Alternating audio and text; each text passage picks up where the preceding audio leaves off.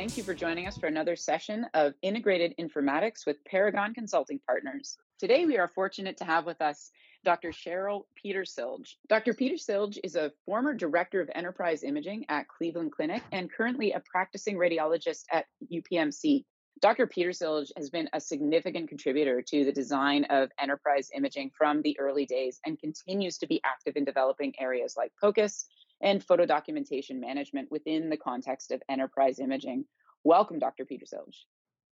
Thank you. Very happy to be here. Would you mind uh, giving us just a quick uh, summary of your background and your involvement in Enterprise Imaging? Certainly. So I had the opportunity to help develop one of the first comprehensive enterprise imaging programs when I was at the Cleveland Clinic, working with some of the other leaders in the enterprise imaging community. At that time, we were setting the foundation for a lot of the concepts that we understand are so critical to success for enterprise imaging today. We had a great governance. We had very engaged clinicians to work with, and we had a supportive enterprise, and we're able to start to build a lot of the workflows and concepts that are so important to enterprise imaging today. As I mentioned, governance, standardization of naming conventions, comprehensive workflows that could be replicated across the organization. You know, there we had many, many different specialties practicing in many, many different environments. Um, I'll never forget one of our O B G Y Ns who said, you know, I before this, I couldn't even see an ultrasound that I myself did on my patient when I happened to do it at another office. So it, it's been exciting since the beginning to really see the development of these ecosystems, as I call them, grow throughout the United States. Doctor Petersilge, uh, I hope you don't mind if I call you Cheryl. That would be awesome. Since we've been yes. friends for so long. I'm, yes. trying to think back, I'm trying to think back to how long we've known each other. I remember you and I met, had lunch, and it was either at a SIIM or a HIMSS event. It must have been at least ten years ago, if not longer. Do you remember that?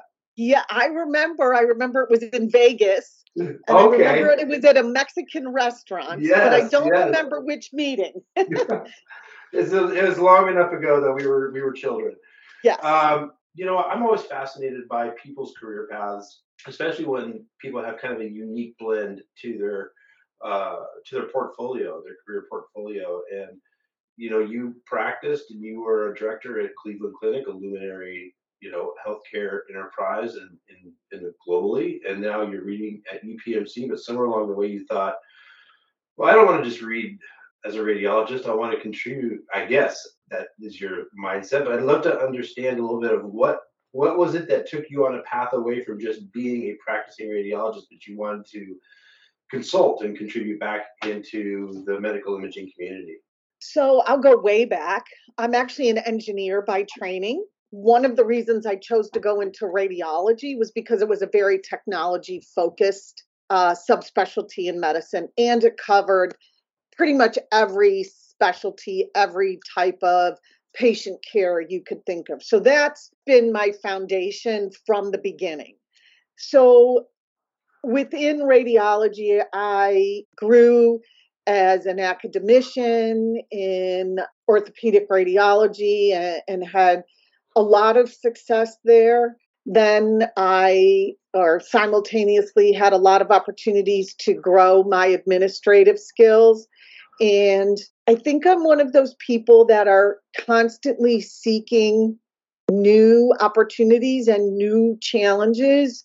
Um, I always say once the boat's planed, I'm no longer as motivated. So I really love that strategy component to things and had a lot of opportunity with that. In my, you know, administrative career, there were a lot of great things that we did during that phase and really bringing the regional practice and the Imaging Institute at the Cleveland Clinic together. So as I worked through those opportunities, you know, there was this opportunity to work with the Enterprise Imaging team, and, and that was amazing. And informatics was so exciting to me, um, so much to learn, um, really kind of challenging. I remember about two years into the clinical informatics phase that I almost wanted to give up because I felt like there was just no way I could learn all of this. And then, you know, as I was through my, or, you know, getting engaged in the clinical informatics, this new opportunity opened up as we were going into purchasing a V N A and starting this Enterprise Imaging program. And it was such a great fit with the informatics knowledge I had, but also with um, building new things and setting strategies. And imaging informatics was something that uh, was something I could really learn about. And so that's what all drove me into the imaging informatics. And then, you know, the clinic program grew, it became mature. And so I was looking for new opportunities. And since I knew strategy development was really something I enjoyed, I knew consulting was a way that I could um, continue to offer that on a regular basis, because every client brings new challenges and new needs for strategy development. Yeah, and Doctor Petersilge, um, I really, I really love seeing when we see the clinicians uh, with bring that engineering background, whether it, you know, whichever one came first. It's such a rare thing to see where we have the clinicians who have a strong technical understanding of everything that goes into the background of delivering that clinical care. But from my experience, when those two things come together, that's really what drives change and innovation meaningfully forward in an organization. And I'm just wondering, you know, seeing your involvement um, in HIMSS, SIIM, and with your background, both as a practicing physician, as well as understanding all of the, the complexities, or um, as our colleagues would say, our propeller hats, if you will. um, can you talk a little bit about, you know, the influence that that can have on an organization like the HIMSS, SIIM working group, and how that can expand some of the digital transformation or the necessary transformation, both in technologies, but also in the adoption of those technologies in those clinical workflows? Because it's often a, a bit of a heavy lift, as you understand, for the, for the clinicians to do that. So yeah, does your background help you out with that in any way, given the that you straddle both sides of that fence?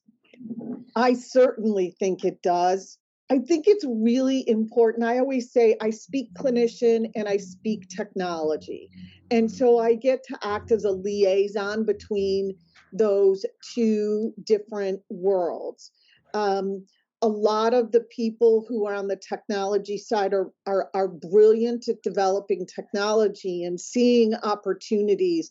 And they really want to interact with somebody who understands which of these opportunities is realistic and which of these um, opportunities or potential solutions mesh with the way clinicians think and mesh with what patients' needs are. And then on the other side, clinicians, they know what their needs are and they know what their wants are. And, and sometimes they get frustrated by the constraints of technology. I call it the magic fairy dust that, you know, they believe technology should be able to solve every problem, which eventually it can solve a lot of them, but they haven't experienced the process of technology development or the process of, you know, integrating technology into workflows. And so on that side, um, I bring the understanding of talking about what's going on with the technology development. And because I am a clinician, come with some credibility when I'm saying that's not how it works and that's not what's possible, but we could take this request back. The other thing I think that um, the technology background brings is a very methodical way of thinking through a problem. And it's it's sometimes a little amazing how people don't follow a process. And I hate to say it, I still remember my engineering professors. You know, you wrote out the problem, you wrote out your assumptions, you wrote out how you were going to approach it, and then you started solving the problem. And I think bringing that perspective is also very useful as we work through some of these challenges with integrating, developing and integrating technology in healthcare. So when we talk about enterprise imaging, and, and this is the world that clearly all three of us uh, spend a lot of our times in, mm-hmm. a lot of our time in. Um, there, you know, we could list um, ten, twenty, twenty growing or ongoing concerns within enterprise imaging, you know, things that we want to solve. You know, you talk about the, the relationship of technology and clinical workflow, and we're always, you know, that's a Rubik's Cube that we're always, you know, trying to, to get to get solved in, in one way or another. You've been involved in some very specific efforts over the last couple of years. I know you've been involved with the POCUS group. I know you've been involved with uh, photos, photo documentation. I know you have um, an interest in advancing our adoption of uh, standardized nomenclature. Uh, so from those three, pick one that you that you you uh, feel like is is maybe is not as well represented in our industry as it should be, or doesn't have the momentum that it should, or is there something that we could be doing better to get to where we need to be, just from those three to start with? Oh, okay. So I, I'm torn between nomenclature and POCUS. Because well, let's, let's talk about nomenclature, because okay. this it's it's not the sexiest topic in the world, but yeah. boy, it, it sure does uh, it sure would solve a lot of problems, I think, for us. Absolutely. So first, I'm going to um, tout the work that's been done by members of the HIMSS Enterprise Imaging Community, uh, a work group that's known, we call it the Body Part Standardization Work Group, and I think they they have a more specific name. But what they've really been doing is seeking to adopt, not develop, but adopt an existing anatomic ontology that can be used hopefully all through medicine. And there's a white paper out there that talks about it. Really, anatomy is one of the major unifying features for the way we approach a patient. And it's finite, right? To some degree. So you would want to know if a patient has a wound on their heel, you would want to be able to pull up everything related to that heel wound, whether it's a photograph, whether it's the radiograph, C T, cultures, everything, and bring all of that information together for a clinician. So the first part is we have to identify the standard or the ontology that we want to use. The outcome of that process is going to be revealed at HIMSS, so I'm so excited about that. I was um, not a part of the working group, but as part of the community leadership have been very tapped into what's going on with that. Then we have to find ways to adopt that both at the E M R level and at the enterprise imaging vendor level. And so there are some vendors that are more advanced than others that are finding ways to include this metadata. And you might say it's a DICOM field, right? Yes, it is a DICOM field. It's not, happens to not be a mandatory DICOM field. And so oftentimes it's left blank.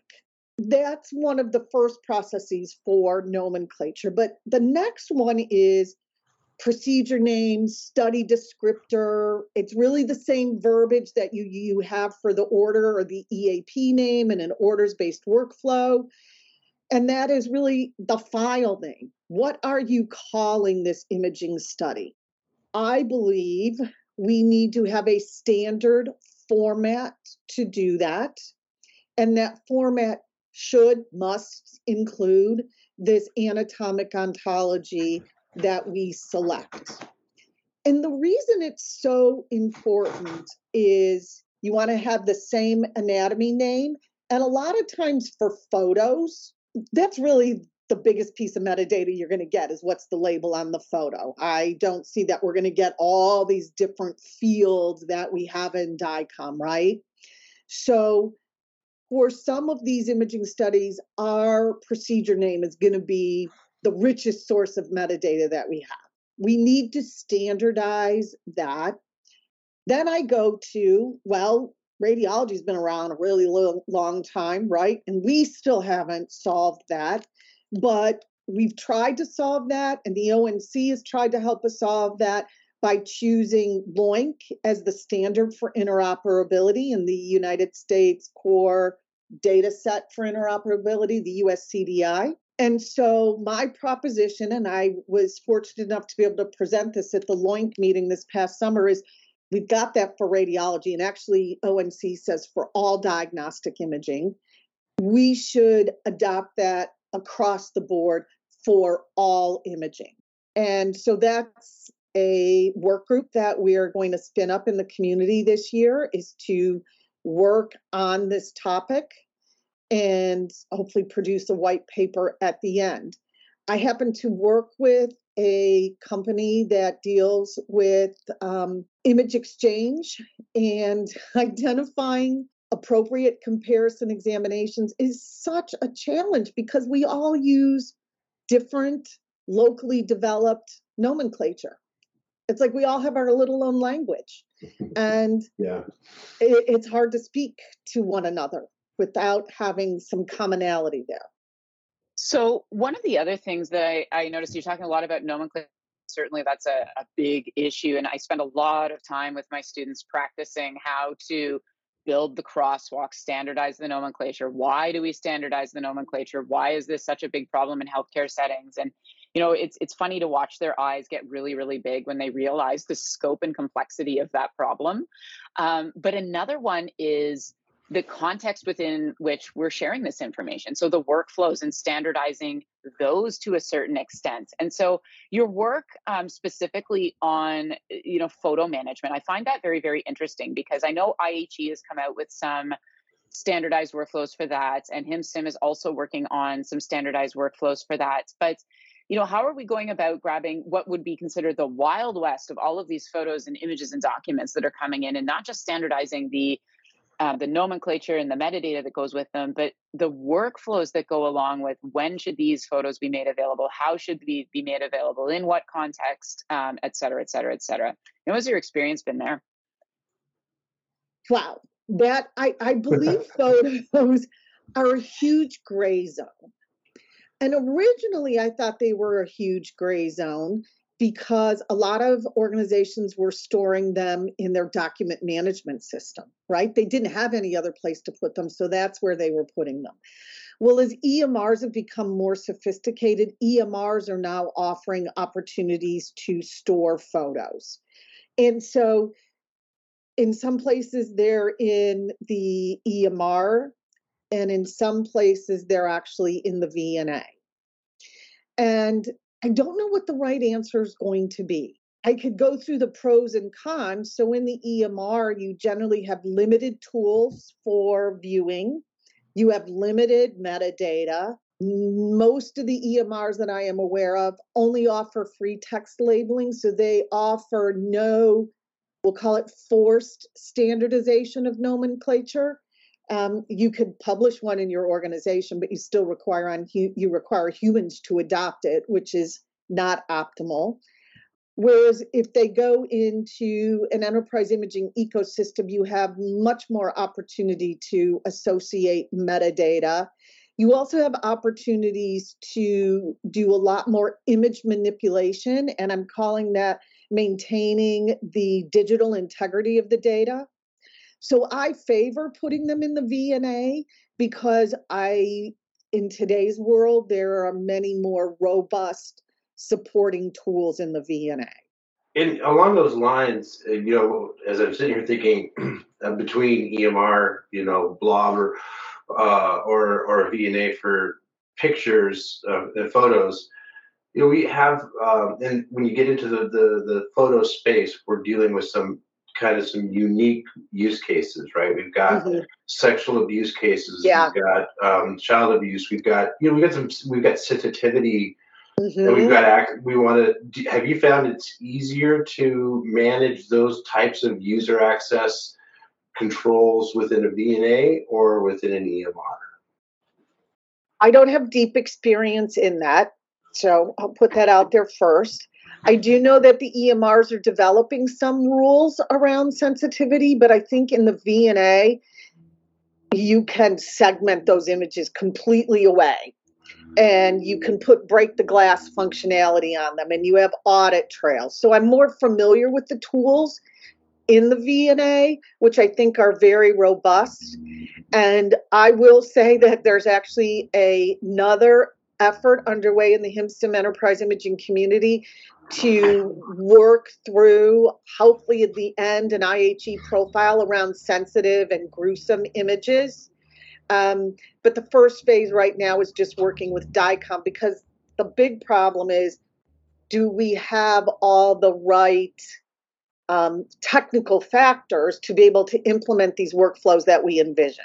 And can we standardize those? So no matter what V N A or PACS you have, it looks in the same place for sensitive, gruesome, and then for management of consent from the patient around those images, uh, which is not as robust as some of the other workflows we have today. And I will say, a lot of controversy around things like sexual abuse and child abuse, because one of the questions that I have not really been able to fully answer is, are how much, how much are those photos being acquired for medical care, and how much of those photos are being required as forensics and evidence? In which case, do they belong in the E M R? So there's a lot of questions around that that we are going to need lots of input on. We're going to need input from the SANE nurses, probably from the legal system, to help us know how to implement these workflows we're envisioning. You know, and then we're going to be putting things from the O R in there, right? So I don't think putting in photos of polyps are, are all an issue, because generally we share those with the patients. But what if we put in photos of the Um, abdominal wound that shows spread of tumor throughout the abdominal cavity? Do we want the patient seeing those? Photos of trauma. Do, do we want the patient seeing those? Do the patients want to see those? So are we going to develop tools for the patients to opt in or opt out to seeing some of these things? Can we present them with alerts? You know, do not progress gruesome photos ahead. And those tools are further along their development path in the imaging ecosystems. So there's a couple of big questions that come out of that um, in my mind that I've definitely run into. And, and certainly, you know, patients' exposure to this information, we, we're, we're straddling this, um, these dual forces, if you will, where patients want more access to their own health data. They want to take control of that information. Mm-hmm. They want to be able to share that information and, and all of that. So there, of course, are privacy concerns, and there's clinical concerns that go along with that as well. I, I've certainly even had family members that say, oh, well, why can't I get access to my report? You know, the doctor wants to talk to me first, um, and I should be able to have access to it, you know, because I can't see my doctor for another week or that type of thing. Mm-hmm. And, and I can get both sides of that argument. I definitely get both sides of that argument, especially considering uh, some of those family members. So um, there's that side of things. And then there's also the data retention side of things. So now we're collecting all of these photos, and you're ax- asking excellent questions. Are these being retained for clinical purposes? Are they being retained for legal purposes? Should we even have these in the E H R? The next logical discussion is, how long do we even hold on to these images? I've had so many organizations come out in, and Jeff, I know you've been there right there with me. Let's design our information lifecycle management policies. Let's figure out when we're going to purge all of this, because our archives are getting full. We're spending gobs of money on storage. And then when they sit down to look at what the rules are and, and when they might need these images, it can't come to a good decision. And so we just end up storing everything, right? That ends up being the answer. I've not yet actually come across an organization that actively purges Um, based on these rules. Um, and so I know that I'm kind of going all over the place there, but those are two very interesting topics in my mind, right? How do we reconcile the patient's desire for self-controlled, self-managed information with, you know, you may not be in the best interest of the patient to see these images or to see that report or the information that comes out, without sitting down with somebody who can steward you through what those mean. And then, you know, how long do we hold on to this information, and, and what's the right answer there? Um, both from the clinical perspective, the legal perspective, and the patient's perspective. How long are they going to want to have access to their data?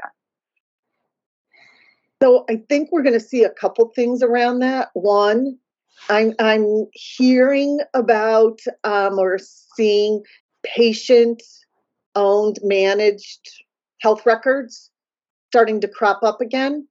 So that's one opportunity. Patient, like, oh, your study's up for, you know, your study or your medical record's up for purging.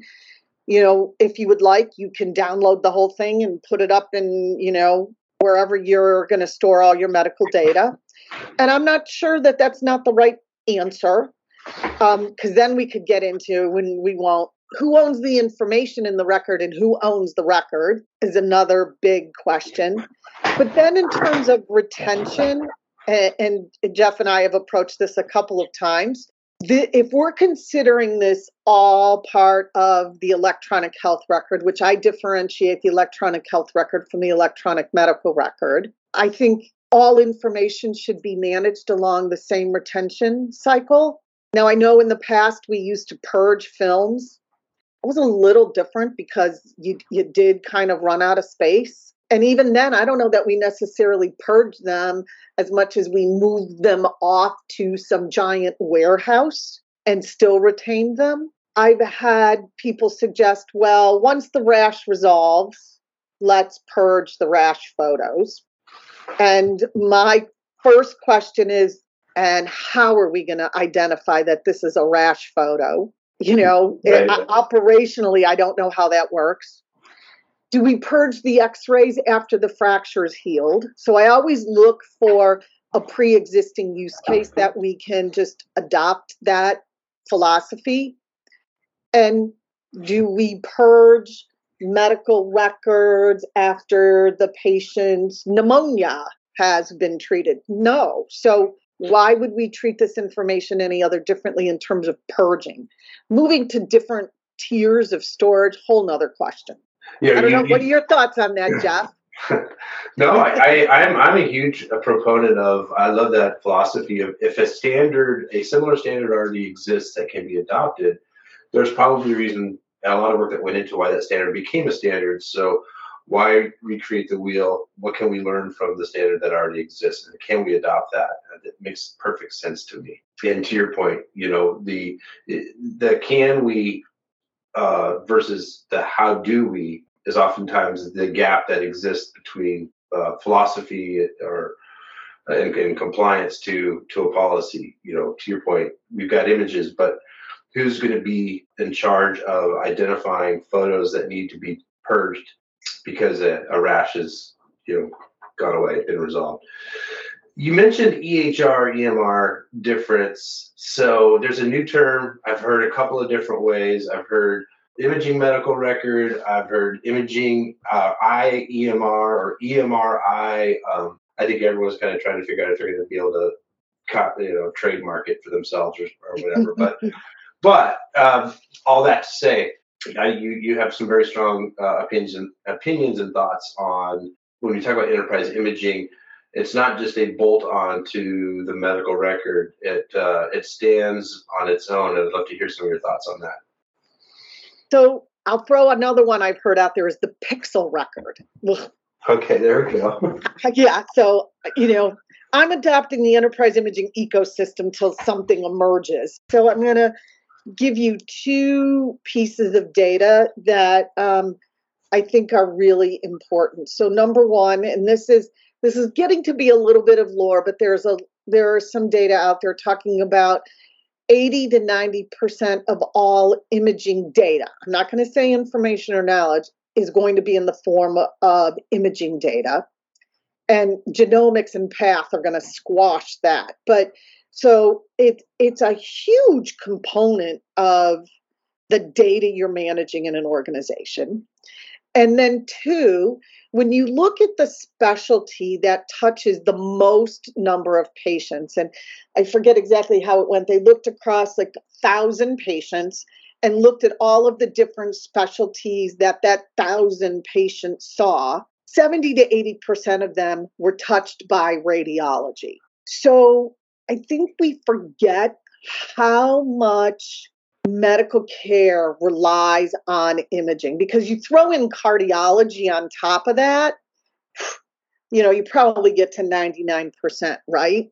And then when we start throwing in photos, imaging touches every single patient. And ask a surgeon if they would operate without seeing the images. Ask a pulmonologist if they would treat a patient without seeing the images. And the answer is absolutely not. And so we have a lot of text and we have a lot of um, demographic data that's stored in the E M R. And yes, it's the gold standard for the demographic data, and it's a gold standard for diagnoses and problems. But then when you start getting into a lot of the notes and stuff, searching and gathering information as a radiologist going into the chart, that is really, really hard to figure out what's going on. But a lot of times, and it's not just come, I'm a radiologist, I'll go to the imaging record and I could go, oh, I could go back to this x-ray and look at it and see what was going on with that patient back then. And actually my former C I O, who was a primary care physician, and he said, oh yeah, I could go to the imaging tab and review the imaging tab and have a great sense of what's been going on with this patient. I just think we need to raise awareness of the importance of images in medical decision-making. Radiology, and sometimes I mix up radiology and imaging, but radiology in many ways has replaced the physical examination. Pretty important. Yeah. So Doctor Petersilge, you've definitely covered a lot of big topics today, and, and my hat's off to you actually for being able to so thoroughly and completely answer a bunch of those big questions. And um, I know that we could we could definitely go on for another twenty minutes, if not forty, if not multiple days on these these topics. But your insights on these have, are hugely valuable, and we really appreciate the time that you've taken um, with us and, and for our listeners to hear your perspective on some of these big and emerging issues in the field of enterprise imaging. So thank you so much for joining us. Thank you for having me here today. Um, I really enjoyed speaking with both of you. And for our listener, thank you for listening once again. And we hope to have you with us for our next iteration of Integrated Informatics with Paragon Consulting Partners.